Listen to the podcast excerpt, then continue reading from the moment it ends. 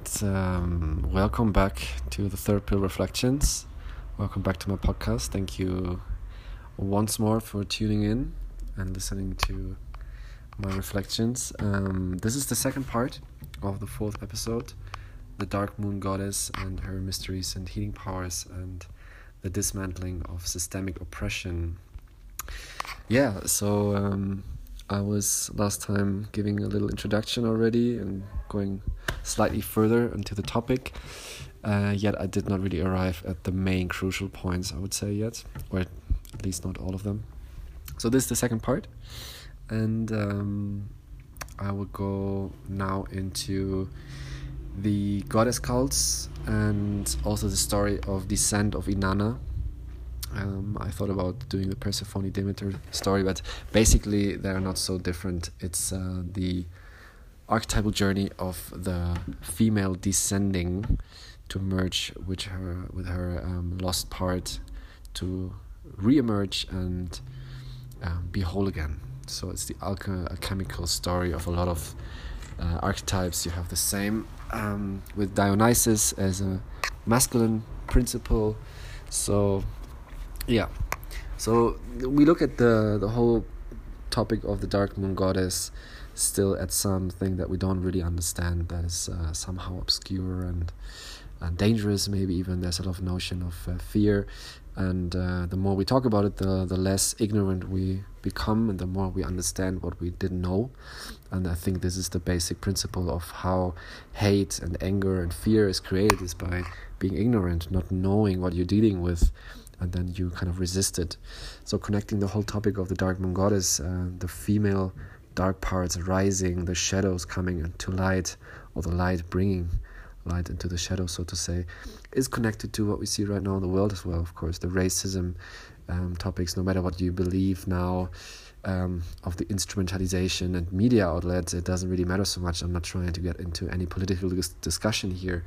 What I'm saying is that people stand up and people realize and people question and people face things um, especially the facing part is interesting because it's this uh, facing of the shadows of the collective shadows. So we are now in a collective purge of the shadows. We are in a collective um, dealing with a principle that is coming back and brings a lot of um, knowledge and also a lot of challenges with it. And we see this now with the whole issue of um, racism of oppression of systemic oppression and racism, of um, patriarchal structures, of all these, of sexism, of all these topics that are, in my my opinion, from my point of view, under the umbrella of patriarchal society, and um, that's good. It's chaos, but this is what the Dark Moon Goddess also is uh, bringing. She's bringing back the pain and the the oppression and the suffering, and she's finally says we have enough.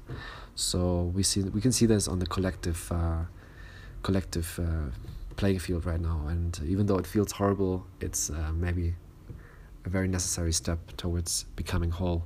In alchemy, you have to dissolve something first and, uh, until you make it whole again to put it back together. Well, so um, going back to the cultist priest, uh, yeah, the, the, the, the goddess cults. It's uh, there has been, for example, in these uh, back in the matriarchal times, a lot of uh, goddess cults and priestesses in especially South America and uh, also in Europe and Italy and Sardinia and in Greece, of course. So these old uh, sites and uh, the wisdom that lies within them is still there, so to say. It would never really vanish completely. As I said last time, we can put ourselves out of the victim, um, out of the victimhood, by realizing that we only made space for the patriarchy we never were too weak and they were never too strong.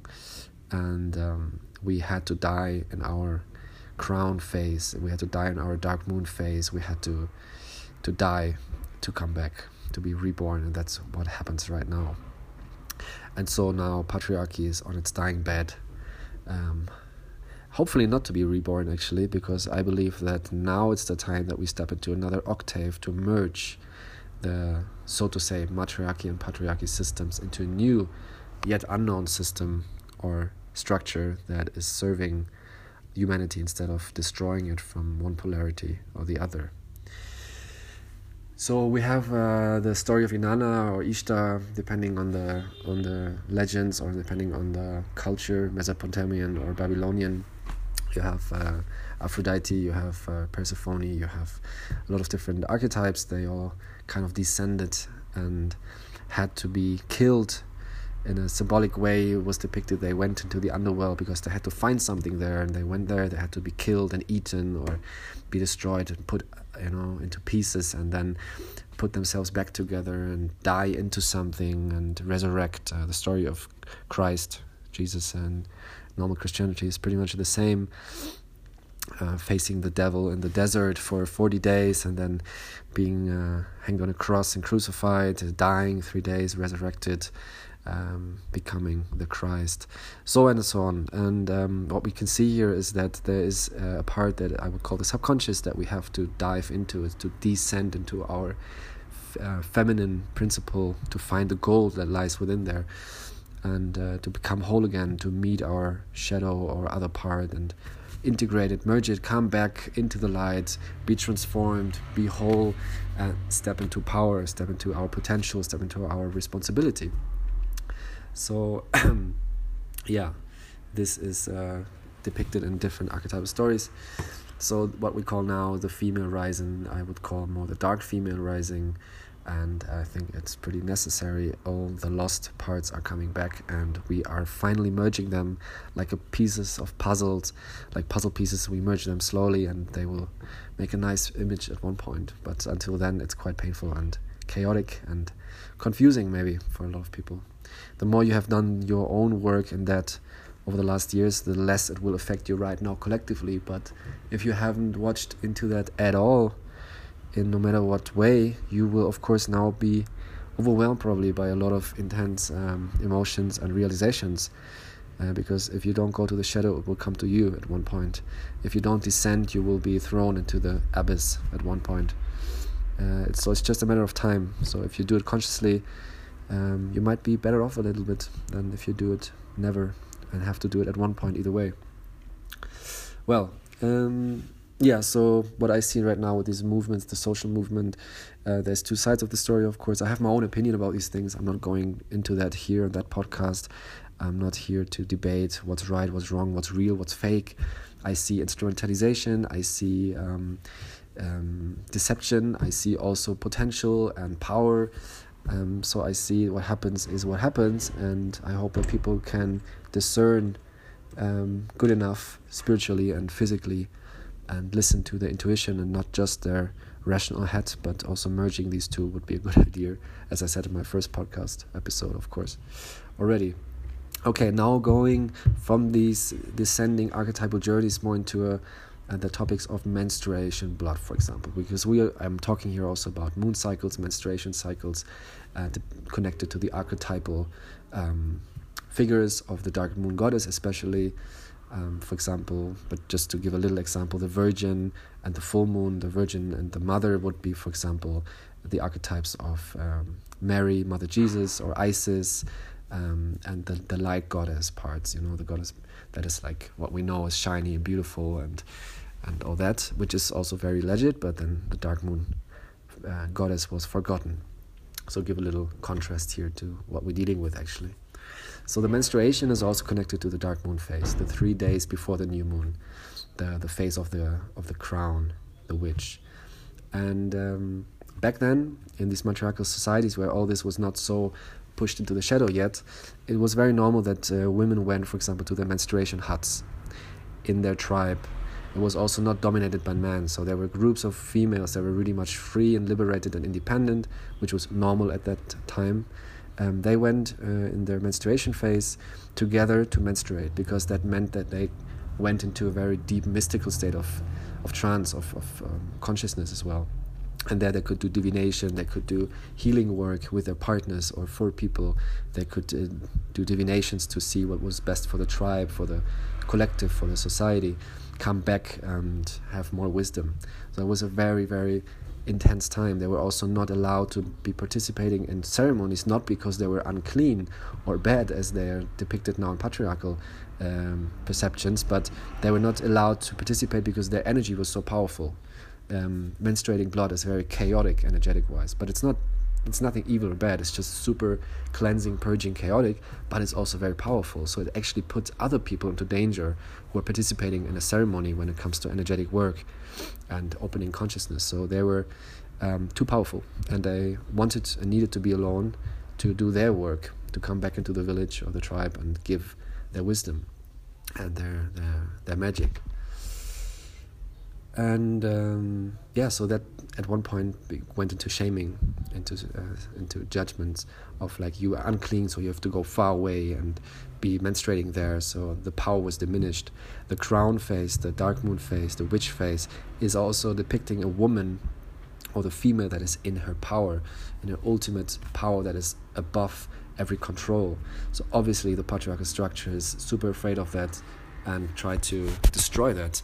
And they try to destroy that especially already at the virgin state of the cycle. So when the female is very young and pure, there comes rape into the game. That's when women get raped mostly. That's when the female got raped energetically, emotionally, is in the beginning of their phase, being very childish and pure. So they can't even grow into their power, but they're going to be traumatized, traumatized and yeah, uh, powerless.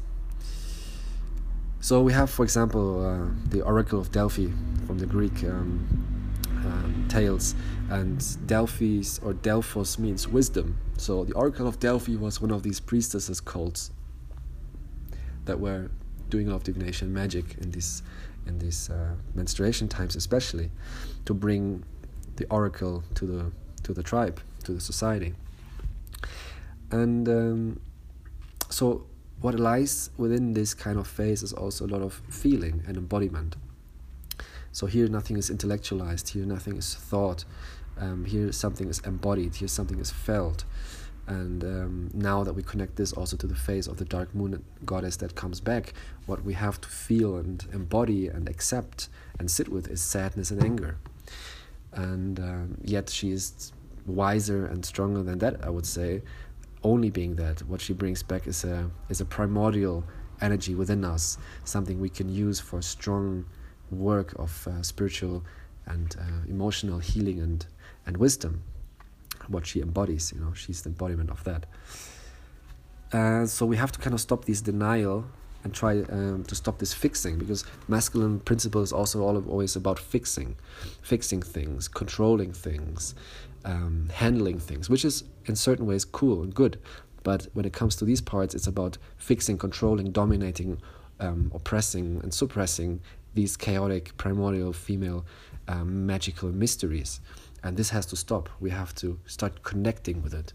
You know. So whenever your girlfriend or the person you're with uh, embodies these very dark um, aspects, these beautiful, mystical, magical, chaotic aspects. And I don't mean just girlfriend, like everybody you see who goes into this kind of energies, start to connect with it. Don't try to fix it, don't try to change it. That would be my advice because there is a lot of alchemical gold, a lot of alchemical gold, a lot of power and, and wisdom, and a lot of beauties. Uh, yeah, it's lying there. So we change from history to her story. Maybe you can see in this world already what happened, history means his story. So now we're changing back to her story because it's her story coming back. It's alchemizing the aspects um, of ourselves that are that are unconscious. It's moon alchemy, it's uh, moon magic, or it's blood alchemy, blood magic. Um, you can work with your bloods um, if you're menstruating. Um, I have a lot of colleagues and, and friends and witches who do that basically and it gives them a lot of new connection to their female um, suppressed parts. And um, yeah it makes them rise so to say in their in their power. And we have to die into the female basically. That's that's the that's the alchemy. And um, one one aspect I also wanted to address here is the the kind of racism sometimes or it's con- connected to the racism also in esoteric circles or in um, in magic circles where it's called black and white magic. White obviously meaning good and black meaning bad but this actually goes subconsciously so deep that we think everything that's black is bad. Yet black magic is nothing bad. It's kind of more self-serving magic. White magic would be more like collective serving. But black is not bad. We all black magicians all the time. Everything we manifest for ourselves it's, we would call it traditionally black magic. I think we should call it baneful magic or malevolent magic, you know, hurtful magic, whatever you want to call it, something that is depicting quite clearly that when you hurt someone, curse someone, that is actually the, the baneful magic that used to be or is used still as black magic. But to go away from these stigmas and these judgment would also be a step uh, to dismantling systemic oppression, especially also in esoteric circles, magic circles. Yeah, and um, so the key to humanity, as Jung says, lies. Um, well, the key to humanity's freedom lies in the, in the darkness of humanity. And to bring all that now back to what can we do really, is uh, we can make a ritual. You know, ritual is a very very beautiful form and way to bring something from the intellectual mind into the embodied feeling. So every time you have a process, it's good to an- analyze it. It's good to think also about it, but then it's also good to feel it and embody it and make a ritual out of it. A ritual is the merging of two worlds: of the the world of the mind, of the words, with the with the world of the symbol, the, with, the, with the world of the symbols, the intuitive, subconscious world. And by merging that with a ritual, you make it whole. Um, yeah, so I, that would be my practical advice, for example how to merge that by doing your rituals. Embody your shadow in a ritual. Embody your dark moon goddess in a ritual. You know, embody your uh, dark masculine in a ritual. Embody everything that is hard to grasp intellectually. Embody it, feel it, and make a ritual. You know, ritual is so powerful. It's using the the symbology of the subconscious to bring into this world, and vice versa, to bring the words into the symbols. And then going back to the whole menstruation mysteries and magic, um, there is, for example, the possibility to really make love with your partner uh, when this person is menstruating, instead of only when she or he or whoever is menstruating is in the full moon phase, and um, therefore you can do kind of sex magic, we would call it, or you could call it also menstruation magic, blood magic. You know, it's the magic that can happen with the menstruational phase, and the phase when the, the person the female power is so strongly immersed in their mysteries and magic that you can uh, have a spiritual child, so to say, and not a, a physical child because of recreation. In that phase, you can heal another deeply, especially also the other person who's not menstruating, you know. So it's spiritual lovemaking instead of recreational lovemaking. And this kind of empowerments, these kind of knowledge, um, is definitely feared by patriarchal structures because it makes you become independent of these patriarchal structures. It makes you become empowered. It makes you become whole and united within yourself. And so all this kind of stuff is something that an oppressive system, systematic oppressive system does not desire for sure, and holds on to his to his power because of its underlying fear of ending. If we look back at the masculine principle of start and end, linear.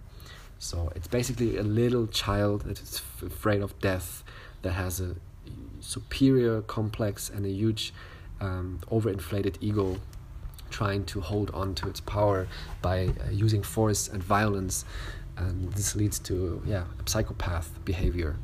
And the wisdom of the feminine here you know brings then the wisdom also of the true masculine with it. You have to first find the the, the mother to to connect back to the father and then you have the child. And yeah um, you have then also things like PMS, you know, menstruation issues in general. I would say, I would argue that this is a feminine collective symptom, you know, and it's uh, inherited by, by the pain uh, of being shamed and stigmatized and oppressed by, by such a long time. So maybe what you're going through, if you have these PMS things, is not just mere physical symptoms you have for whatever reason, but it's because you are individually um, going through a collective purging process of what happened to women and the female principle in general over thousands of years. So by tapping into these dark moon goddess, you might experience changes. By tapping into the the, the, the shunned and the shame parts, you might ex, you know experience a, a, a change, and um, therefore you have also the possibility to heal, to become to become whole again once more. Yeah, to end all this, I uh, have another allegory here from the Toltecs it's the the fifth the, the fifth sun of the Toltecs, the Toltecs and the Aztecs they talk about in their cosmology about the um, the the suns. They depicted as eons as long cycles of th- 6250 years. And we are now changing from the fifth sun to the sixth sun. Um, it will happen. The shift is done 2021 and the shift started 2000 uh, 1991. So it was 30 years of transition from one sun to another, from the fifth sun to the sixth sun. And the fifth sun was a sun of light, of consciousness. And the sixth sun now is the sun of darkness, of subconsciousness. The Toltecs never had the, the, the uh, perception of darkness being bad. You know, for them it's the, the sun that now goes in, in like inside. Now we find medicine and governance and and school and education all within. Before it was the sun of uh, you know going outside, the masculine sun, and this is now changing light light to dark, and from extrovert to introvert. So they don't have a good and evil notion here. They have a very balanced view uh, on the different polarities, um, with, which which have different important attributes, of course. Yeah, so I hope I could make this clear how certain techniques and uh, how certain knowledge and wisdom was twisted and warped uh, due to the different lenses that we um, got put on or were programmed to have, and that it was changing now, and it, we can see these changes in life, in this world, in the media. We can see uh, the fall of Rome, so to say, with the with the wireless LAN connection. We can see um, our shadows emerging. We can see becoming whole again, and it's always dark before the dawn. It's always ugly before it gets better. We're going from a from a long-lasting um, state of pain to an acute uh, state of pain, which then feels horrible. But this is where the real healing starts. So the healing comes with the dark moon goddess energies. The healing comes with realizations, discernment, and um, humility. Also, and not humility, being humble. Sorry, being humble, and um, yeah, dying into a new earth, a new world collectively, and um, staying, staying precise, staying humble, staying um, observant, and staying uh, also within the heart. I would say so. That's the Solve et Coagula, the alchemical principle of dissolving and putting back together, becoming whole. And if I talk about this is the third pill reflection, I would say you are the third pill, and people should start taking you. They should start taking us. So uh, yeah, thank you very much. This is the end of the second part. This is the end of the fourth episode. Uh, next time I will go on to another topic. Please send me uh, uh whatever you wish me to talk about. If you have any things, any subjects you would like to hear about, to uh, yeah, let me reflect upon. And thank you very much for tuning in once more. And this is the third pill reflections. Have a lovely evening.